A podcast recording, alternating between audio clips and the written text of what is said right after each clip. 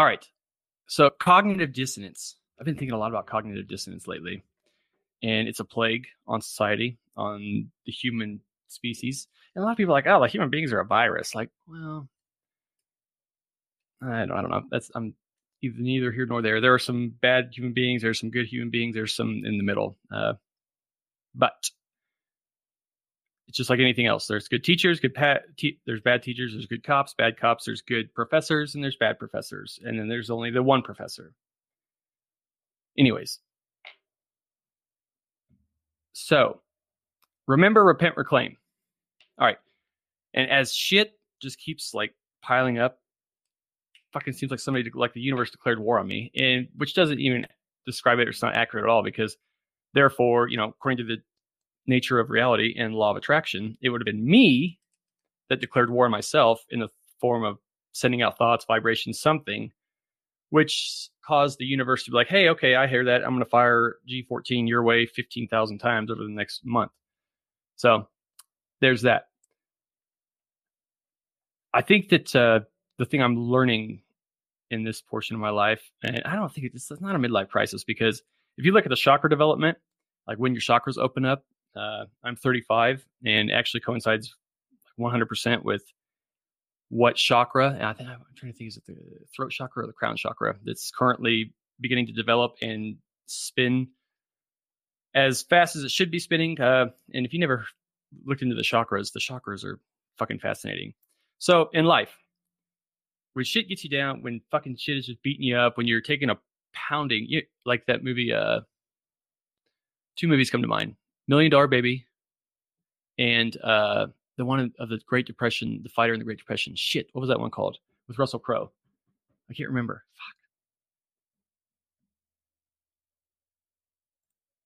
Fuck. Uh, yeah, what the hell? Elijah, help me out. What the hell's the name of that movie? Uh, Million Dollar Baby and Cinderella Man. That's what it is. It's Cinderella Man.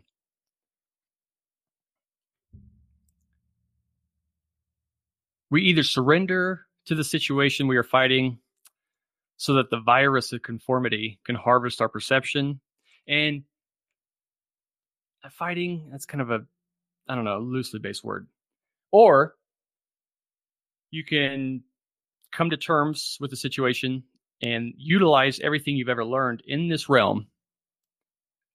The shocker uh, or you can utilize everything you've ever learned in this realm in order to formulate a game plan to booster your immunization from the plague of conformity. And make no mistake, conformity is a plague.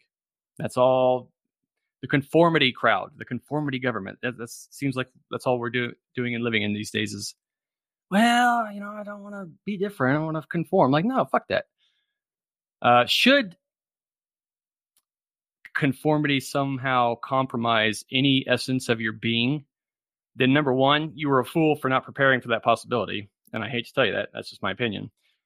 Now, if you did prepare for it and it does happen to compromise your immu- immunity, then you have one job at that point, which is survive at all costs. Not survive like in the form of what everybody else says survive. Like you must survive, you must live as long as you can, and you must not whatever this this fear of death. Like uh, there's a 100% mortality rate. So survival in the sense of you've got to fucking withstand and persevere and make it through that situation. And that's a little different from the survival that everybody's talking about on the in society and shit. Like, well, you know, get this prescription medicine, get this fucking. You got the pharmaceutical industry rules TV. That's all I see is like, hey, if you take this pill, you'll be able to survive longer, survive longer. You know. But anyways, uh, survive at all costs. If you do not survive, whether it be through death or, you know, I'm talking more along the lines of if you don't, if the situation or whatever gets the best of you, then you can chalk it up as another victory for team cognitive dissonance, which already holds a commanding lead on the psyche of human beings as it is. And it's a, like I said, it's a fucking plague. Hunter S. Thompson the author from uh, Fear and Loathing Las Vegas. Fantastic fucking movie, by the way. Love that movie. Fear and Loathing, uh, Hunter S. Thompson quote: "Life should not should not be a journey to the grave with the intention of arriving safely in a pretty and well prepared body, but rather to skid in broadside in a cloud of smoke, thoroughly used up, totally worn out, and loudly proclaiming, "Fuck, that was quite a ride." All right, the reason that I get on this and talk into this microphone is not because I have nothing to say. It's actually quite the contrary. Uh, this platform, in my opinion, this is just me, is for folks who desire to relay some sort of a message that they think might help their fellow humans. So whether there's three or 30 in the cast uh, doesn't matter to me. All right. Uh, I guess what I'm saying is I speak only when I have something to relay, and only when I feel like I've amassed enough material to cover the message from with from within duality, um, being my guide. Uh, I don't know, five, 15 minutes. 15 minutes, yeah. So, as a, okay, so I am not calling anybody out at all. All right, there are so many casts on Castbox that it's like a fucking party line. And I've listened to some of these for like 30 minutes at a time. I, I, I hate to say that I've wasted that much time on them, but sometimes they don't fucking say anything at all. I mean, the bow minutia of some of the shit that just rolls. I don't understand that, and I'm not criticizing anybody. To each their own. But I only choose to speak and relay my message when I have something to say, because I just don't fucking speak just to speak. If I'm going to speak, if I'm going to say something, it's not to hear my own voice. It's to provide conclusions to uh, theories that I previously might have spoke on. I'm simply using critical thinking and the problem solving strategy in order to help human beings evolve and adapt and persevere. I think the day that I, like the very first day I was truly alive, probably wasn't until I was like 21, 22. Uh, I started to ask myself, what the fuck am I lying to myself about? And it, the persistent one for me, at least, kept coming up over and over was a never ending pursuit to be in a clique or to signify my relevance eventually, which will hit you square in the face and then leave a note on your unconscious body, which reads, Your desire to prove your relevance is the only reason why you're not relevant. So for me, that's when I truly felt like I really started living. And it probably was 21 or 22, not not in high school, not in college, or I mean, you know, early in college, but it was the day when I asked myself, like, shit, what am I lying to myself about? And that's not fun. Uh, I'm asking myself that fucking almost every single day now. And that answer was like this fucking never ending pursuit to be a part of the clique or to be, you know, with the cool guys in the fucking seventh grade. We used to have these three assholes in seventh grade Bart Howard, uh, I don't remember the other fucking dude's name, but I, Bart Howard was so much of a tool that I remember his fucking name, and that was in seventh grade. And it just blew my mind how fucking cool they thought they were. But everybody else thought they were cool too. They, they would have done anything. They would have sold their soul. They would cut off a fucking pinky toe, anything like that, to be able to be acknowledged or like found cool by Bart Howard. And looking back on that shit now, it's like, good God, well, of course, when you're in seventh grade, I don't think there's anybody that will say that they're not a fucking idiot. Like when you're in seventh grade, it's just a weird time in your life. Hello, kitty dude. So there's that. And Jesus, I hate to think what it's like now, uh, which is why we need a very, which is why we need people that are looking outside the. Okay, you are you really in seventh grade? How about that? I didn't know. Ironic. Where do you go to school? All right, for real, dude. Is this Darby or Cell? I don't believe it. You go to Saint. I'm gonna look that up. Saint Anthony Middle School. What? What? What are you doing? Listening to a podcast or a live cast right now when you're in school? Sorry, Elijah. I'm gonna keep going here. Okay, so I mentioned the day that I truly started to live, in my opinion, is the day when well, again, I'll just read the quote of whatever it is in life that knocks you out after you are constantly struggling and trying to prove your relevance. You get knocked out, and then life will leave a fucking love note on your unconscious body saying your desire to prove your relevance is the only reason why you're not relevant. Instead, at least for me, but to each their own, you know what I mean?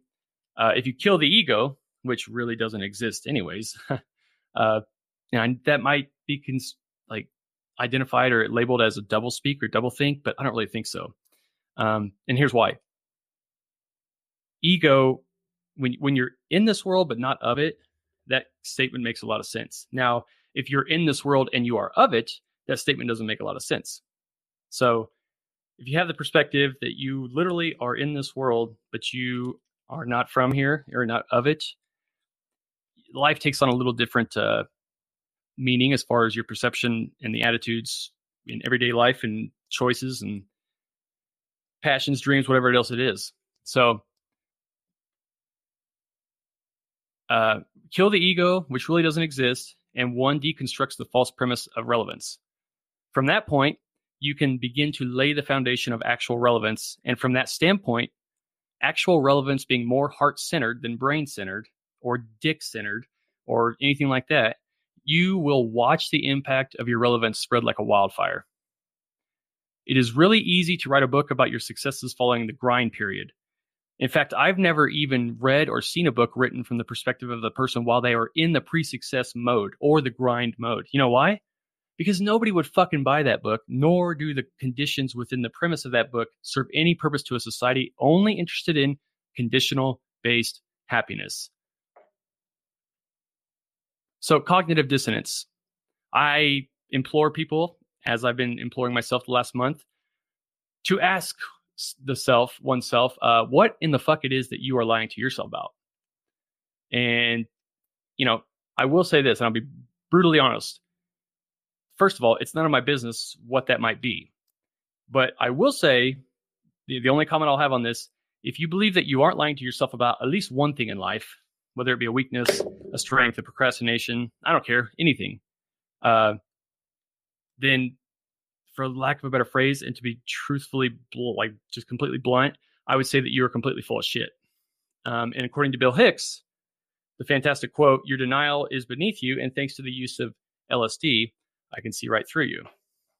So last week, or whenever it was, I mentioned that everyone is encoded with the totality of their own uniqueness when they are when they incarnate into this reality.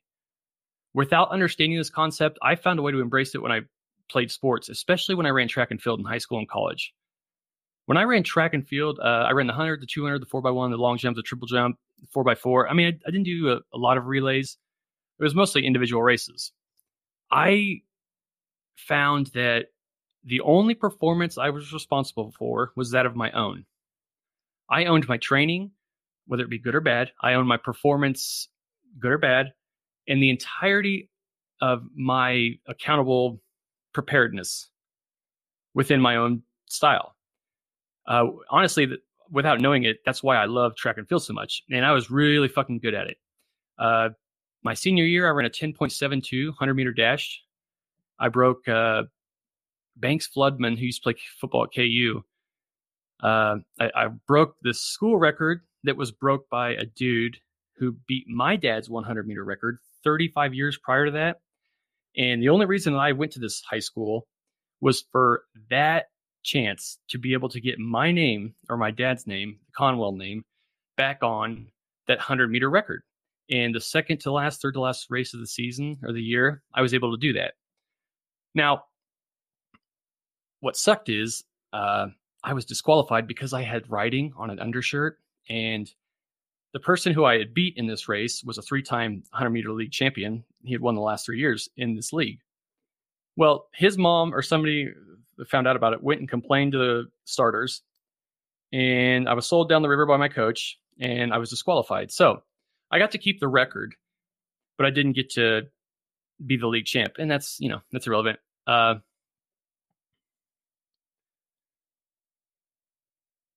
in that race, though, I remember his name was fucking Yoder, something Yoder, Alan Alan Yoder.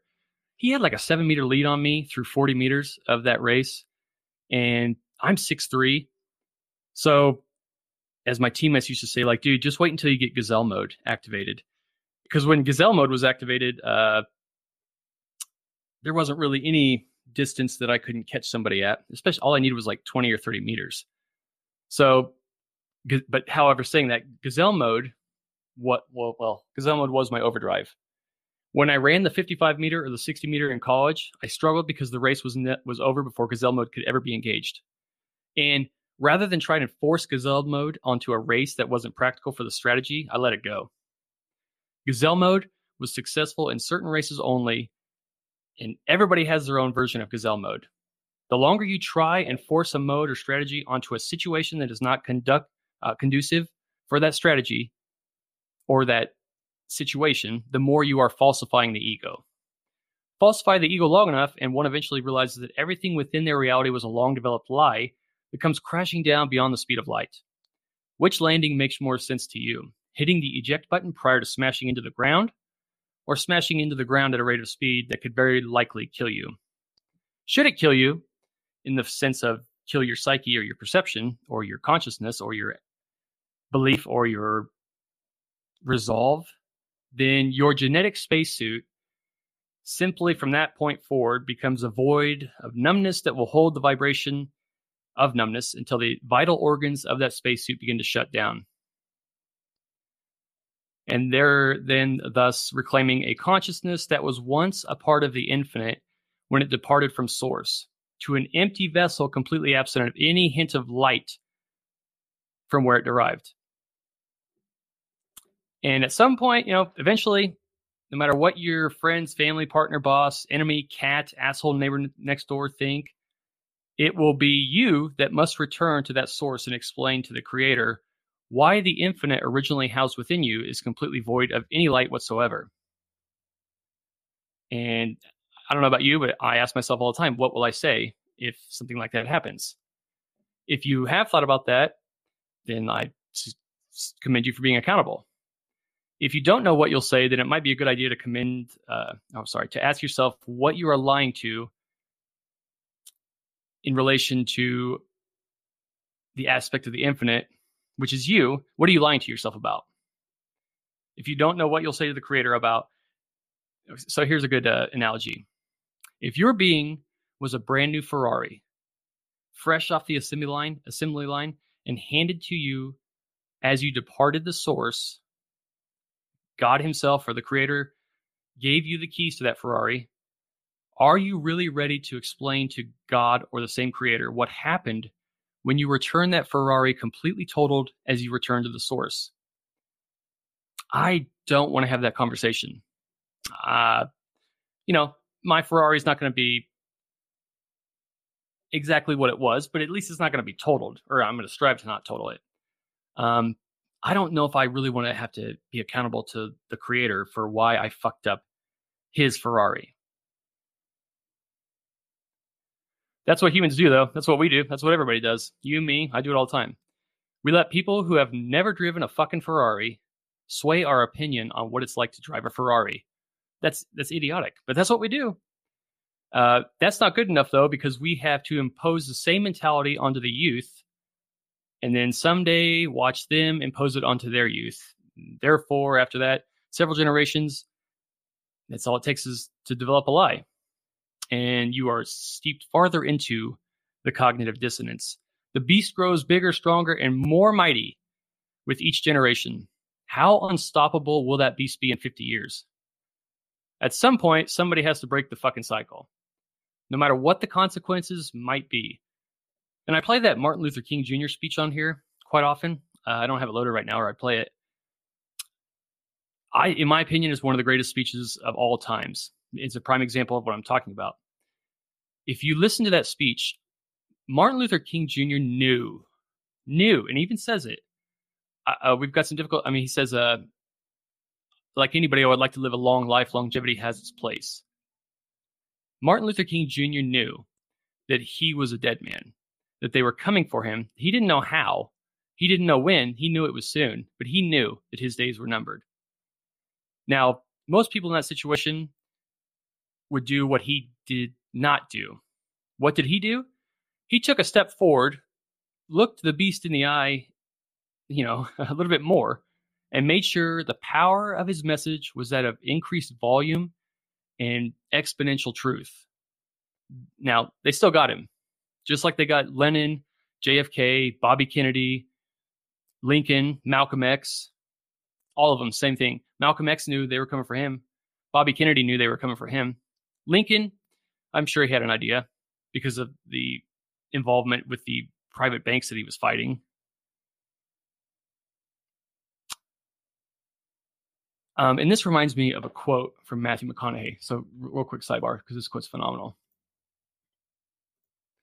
Every day, every week, every month, and every year of my life, my hero is always 10 years away. I'm never going to be my hero. I'm not going to attain that. I know I'm not. And that's fine with me because that just keeps me with somebody to keep on chasing. I think that's relevant here. You will never be noticed, respected, targeted, admired, desired, etc., etc., whatever it is that you want out of life if you exist within a field of green while you are wearing green. Waldo, from the books Where's Waldo, while it often took some time to find him, eventually did stand out because of his indifference to the conformity of his surroundings. Are you Waldo or are, are you the conformity? And that movie, Batman Begins, Ra's al Ghul tells Bruce that the following quote If you build yourself to be more than just a man or a woman, and if they can't stop you, you become something else entirely. And Bruce asks, which is, uh, and to which Ra's al Ghul replies, a legend. And I would just ask people, what's more important, the brief limelight of relevance or to be a legend of eternity? that was that is what was on my mind. So that's all I have to say. Um, I got some stuff I got to go do, but I wrote that down earlier today, and I've been meaning to say it, and I got it, and I feel fucking a lot better. So, what's more important? Conformity with a clique that doesn't have anything to say, just bow minutia, just rolling off the fucking tongue just to hear themselves speak, or to be partying with the Egyptian deity Thoth. I don't know. Something to think about. All right. Wow, that was 33 minutes. That's like the shortest one I ever did. That's shorter than my coaches' meetings. 37 minutes was a coaches' meetings record. How about that?